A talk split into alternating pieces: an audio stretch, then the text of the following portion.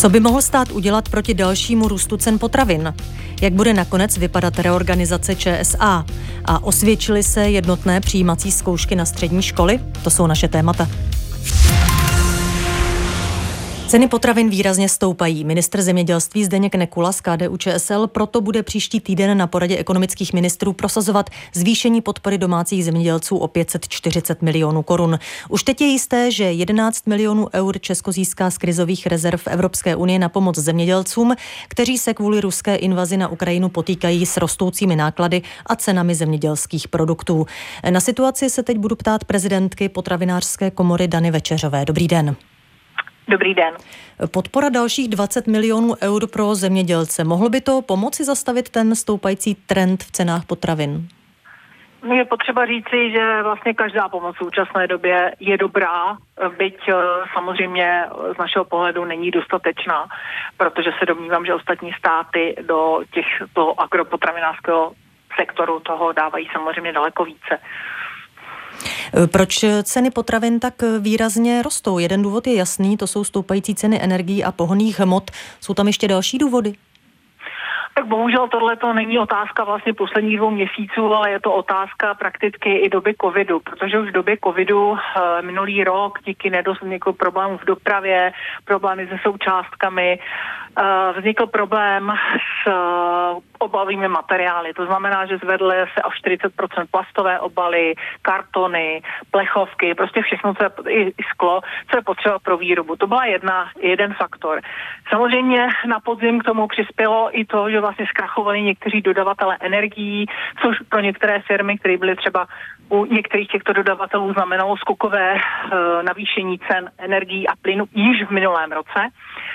A samozřejmě rostly se souvisejícími roz, vlastně rostoucími cenami komu, eh, hnojiv, eh, vlastně krmných směsí, tak rostly i ceny surovin. Což eh, znamenalo to, že vlastně již na počátku roku tady ta tendence k tomu růstu cen byla. Někteří už to promítli minulý rok. No a velký vlastně dopad má samozřejmě ta agrese na Ukrajině, kdy vlastně se všechno jakoby ještě zesílilo. Hmm. A jaká opatření by tedy v souvislosti se zdražováním potravin měla vláda podle vás přijmout? My jsme určitě navrhovali eh, opatření v tom směru, aby se ta situace stabilizovala, protože jak už jsem říkala, tak vlastně eh, v současné době nikdo neví, protože ono se zdálo vlastně po těch loňských výkyvech, že se ta cena zastabilizuje třeba plynu a energií kolem dubna a ke konci tohoto roku nebo v druhé polovině už by mohla klesat. A vůbec, že se nějak ta situace zastabilizuje se všemi vstupy. Bohužel to se nestalo právě kvůli té agresi na Ukrajině. A vlastně problém je, že nikdo neví, kdy to skončí, že prostě primární by byla nějaká stabilita. A jak tomu může přispět vláda? Já si myslím, že eh, řada států Evropské unie již nějaká opatření přijala, ať už je to třeba zastropování cen energií nebo plynu, uh, snížení DPH u potravin, to jednoznačně by pomohlo spotřebitelům, protože i tak máme nejvyšší DPH na potraviny vlastně z okolních států. Německo má 15, 7%, eh, pardon, Rakousko má 10%, Polsko v současné době má nulu, Slováci mají 10%, takže my i tak máme vysoké DPH na potraviny, takže určitě spotřebitelům by pomohlo, kdyby se to DPH snížilo a zároveň kdyby se pohlídalo, aby se to snížení skutečně těch cenách projede na tom obchodě. No na to se chci právě zeptat, že snížení DPH eh, podle ministra Nekuly nepovede ke snížení cen potravin. Jaká je záruka, že při snížení DPH eh, také potravináři sníží eh, ceny? Já si dovedu představit, že si budou kompenzovat spíš ty svoje náklady. Já se obávám, že to nejde ani tak o potravináře jako obchodní řetězce, protože obchodní řetězce má, mají vysoké vlastně eh, ty obchodní přirážky a tady právě ta obava je, aby se to skutečně projevilo. No, jak se to dá kontrolovat? Já si myslím, že když byl stát schopen kontrolovat obchodní přirážky vlastně na pumpách, tak si myslím, že úplně stejný mechanismus by se dal použít u těch obchodních řetězců. Hmm. Takže... Maďarsko například zastropovává ceny e, základních potravin. Byla by tohle cesta k zastavení růstu cen? Určitě to cesta je, ale já mám jenom zase strach, aby to neodnesli, je to výhodné pro spotřebitele, aby to neodnesli výrobci, protože bohužel my se nacházíme v situaci, kdy často obchodní řetězce, aby si udrželi ten svůj zisk, tu svoji obchodní přirážku, tak jsou schopni tlačit vlastně na cenu těch výrobců, aby byla čím dál nižší. A v současné době, když to srovnám s loňským rokem, tak podle sektorů se náklady na jeden výrobek podle sektoru potravinářského zvedly o 30 až 60% A jakékoliv snižování ceny je naprosto nereálné v současné době, protože ty potravináři to nejsou schopni absorbovat. Řada z nich, třeba těch menších a středních, už teď vyrábí ze ztrátou. Eh, dá se vyčíslit, o kolik stouply výrobcům od začátku roku, řekněme, náklady na eh, výrobu? No, jak už jsem to řekla, je to těch 30 až 60 hmm. Třeba jeden uh, zpracovatel masa, střední, jako větší střední, tak mi řekl, že co se týče výrobku, tak se mu ty náklady zvedly o 8 korun. A to jsou skutečně takové náklady, které vlastně ani nemůžete promítnout do těch cen potravin, protože by se prakticky staly neprodejné. Proto my se snažíme o to, a myslím, že Evropská unie už v tom činí nějaké kroky, protože vydala jakousi směrnici, kdy je možné vlastně těm firmám, které nebo bude možné těm firmám, které jsou právě postiženy tím zvýšením té energie, těch cen energie nebo plynu poskytnout nějakou, eh, nějakou dotaci nebo bonus za to nějaké vyrovnání právě těchto těch zvýšených nákladů. Eh, vy žádáte i omezení vývozu obilí. Z jakých důvodů, když zrovna právě máme nejvyšší zásoby ve státních hmotných rezervách obilí, alespoň podle ministerstva zemědělství? Eh, tak u toho obilí tam je problém uh, následující. To je hlavně požadavek pekařů a my se s tím samozřejmě stotožujeme. Tady jde o to, že my sice máme velkou nadvýrobu obilí, kdy vlastně skoro 50% vyvážíme.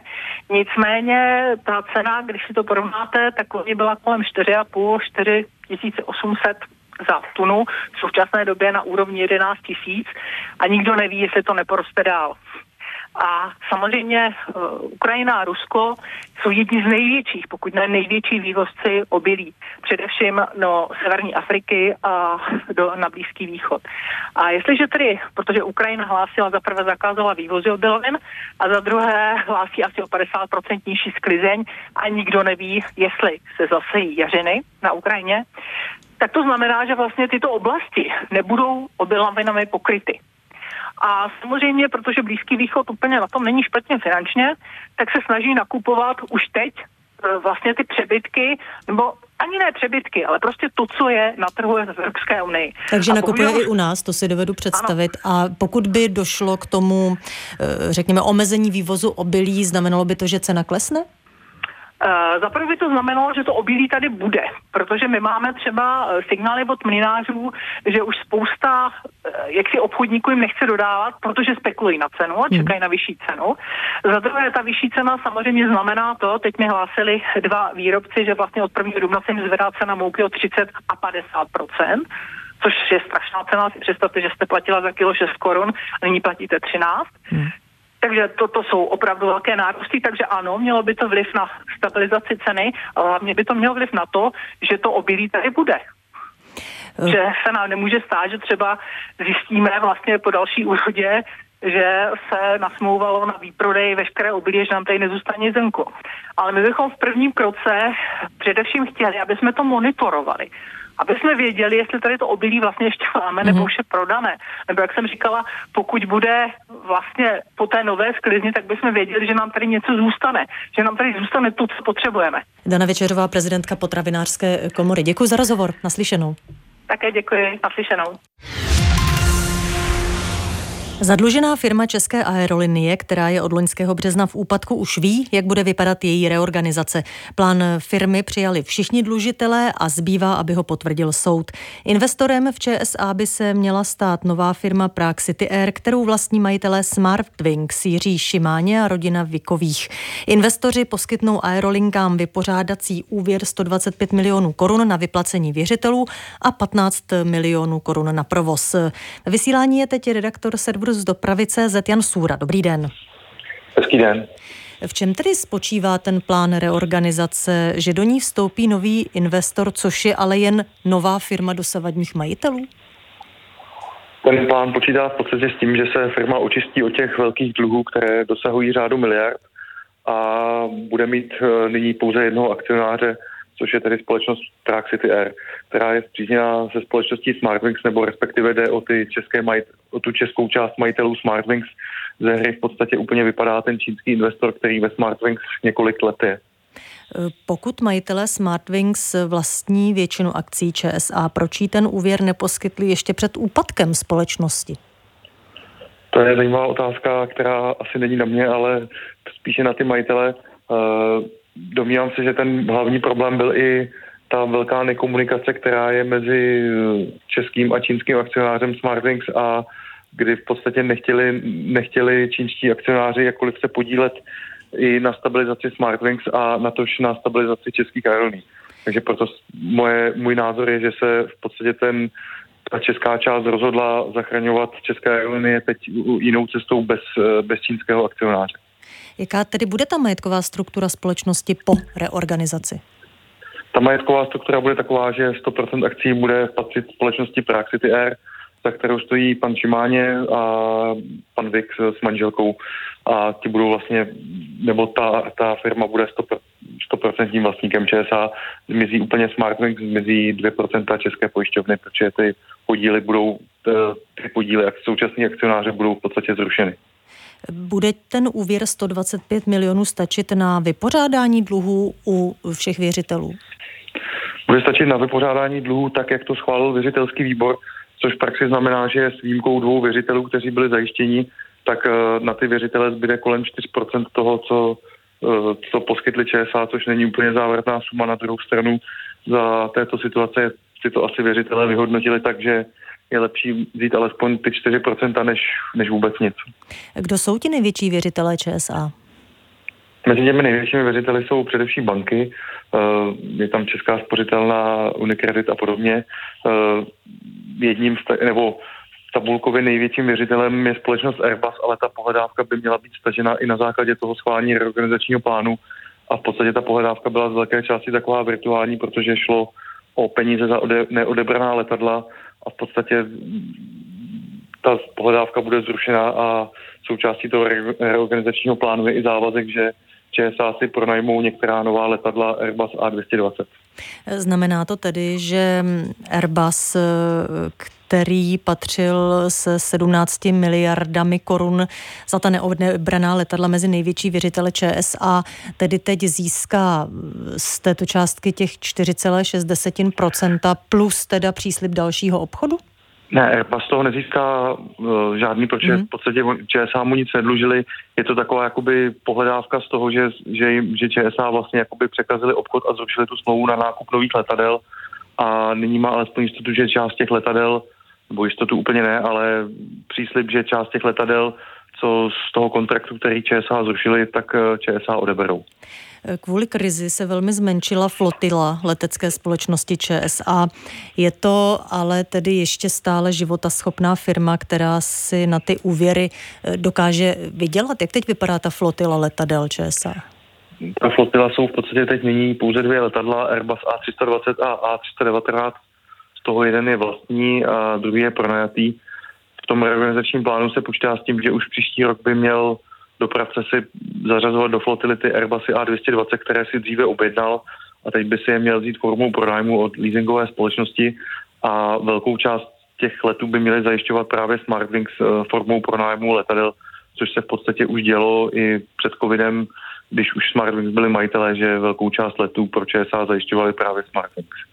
Co se týče té života schopnosti, tak uh, pro ČSA bude v, tuhletu, v této chvíli výhodou, že v podstatě vstupují na ten trh vstoupí po tom očištění bez, bez nějakých větších závazků, protože ty peníze, ty, ty dluhy budou vlastně umořeny v rámci té insolvence, takže přichází na trh v podstatě s relativně čistým štítem a nebudou je tížit ty staré dluhy. Jan Sůra, redaktor serveru z dopravy CZ byl ve vysílání. Děkuji, naslyšenou. Děkuji za pozvání, hezký den. Jednotná přijímací zkouška na střední školy má za sebou první pětiletku své existence. Jak se osvědčila, pomohla zmírnit přetlak zájemců o studium na gymnázích a měla by v nezměněné podobě pokračovat. Také tomuto tématu věnovali pozornost autoři auditu vzdělávacího systému v roce 2021, který byl dnes představen v Senátu. Audit každý rok zpracovává společnost Eduin s cílem zachytit a zanalizovat trendy, které v českém školství nejvíc rezonují. No a e, my jsme teď ve spojení s programovým ředitelem ředitelem Eduinu Miroslavem Hřebeckým. Dobrý den. Hezký podvečer. Vy jste autorem analýzy, která se věnuje právě i jednotným přijímačkám na střední školy. Dá se tedy už zhodnotit, co tenhle nástroj českému školství přinesl? My v tom auditu konstatujeme, že drtivou většinu těch očekávání jednotná přijímací zkouška nesplnila.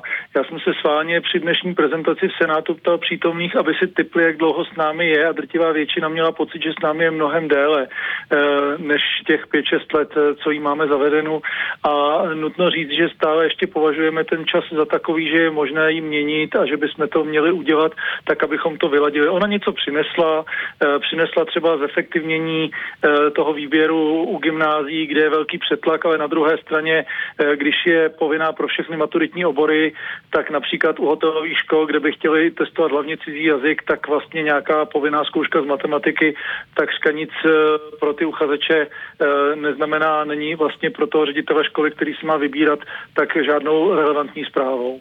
Jeden z argumentů pro zavedení té eh, zkoušky bylo to, že posílí zájem o učňovské obory. Stalo se to? No, tady to byl záměr, se kterým jsme už od počátku nesouhlasili. Byl to ministr Chládek, který s tím přišel na nátlak eh, průmyslové logy, lobby a e, nutno říct, že tady to se vůbec nesplnilo. Nadále e, se učňovské školství potýká s velkým problémem, možná, možná ještě s většími. Takže tohle to se určitě nesplnilo. V závěrech vašeho auditu se dočteme, že je na čase celý systém přijímání a ukončování středoškolského studia revidovat. Jak by se tedy měl změnit? Eh, to hlavní doporučení od nás je, aby jsme eh, převedli celou eh, zodpovědnost na ředitele školy střední s tím, že dneska je to tak, že sice ředitel školy vypisuje kritéria, ale ze 60% maturitních oborů musí minimálně ze 60% musí brát potaz výsledek jednotné přijímací zkoušky. Tak abychom zkrátka zkoušku zachovali s tím, že ji dobrovolně můžou nasazovat školy, pokud ji považují za smysluplnou, budou to třeba gymnázia, tam si myslím, že by k větší, eh, k větší obměně nedošlo, ale třeba u těch změných hotových škol nebo u nějakých oborů s maturitou e, učňovských, tak e, tam to považuji za zbytečné a my v té kapitole, která se přijímačkám věnuje, tak navrhujeme minimálně šest dalších podob různých zkoušek, které by mohly, nebo různých opatření, podle kterých by se mohli e, uchazeči vybírat. Nepovedlo by, nevedlo by to ale k tomu, že potom školy stejného zaměření, třeba dvě hotelové školy, budou mít ale úplně různou úroveň? A pokud ano, vadilo by to?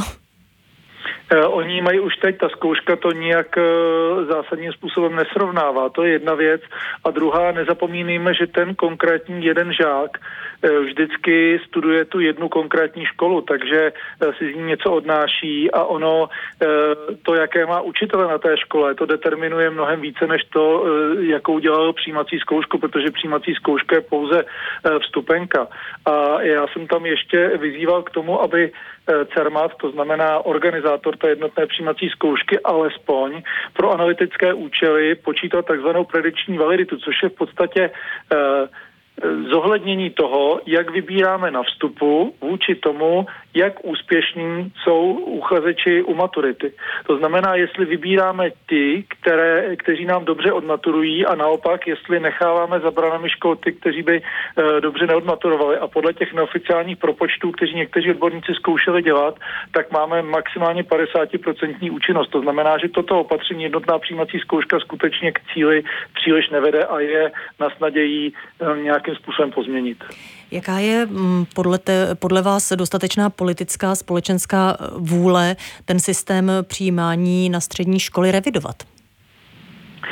Eh, musíme si uvědomit, že tady působí mnoho, eh, mnoho lobistických tlaků napříč a jsou, jsou protichůdné.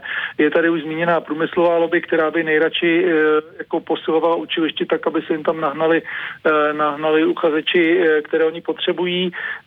Proti tomu máme silnou lobby gymnází, kterým to v podstatě teď v tuhle chvíli vyhovuje, když rozhodně nejsou taky úplně utilitární, jsou tam také ředitelé, kteří by si rádi vybírali jinak. A pak máme školy, které se nějakým způsobem profilují profilují a rádi by si vybírali podle svého a v tuto chvíli nemůžou, i když to třeba před těmi šesti lety dělali, eh, že by si rádi chtěli vybírat víc eh, osobním pohovorem, který bude mít větší váhu, eh, tak aby se tam dalo třeba zohlednit zájem toho uchazeče. Hmm, takže to, to bude boj. Třeba nějakých uměleckých. Bude to boj, bude to boj. No. Miroslav Řebecký, programový ředitel informačního centra vzdělání Eduin. Děkuji, naslyšenou. Mějte se hezky,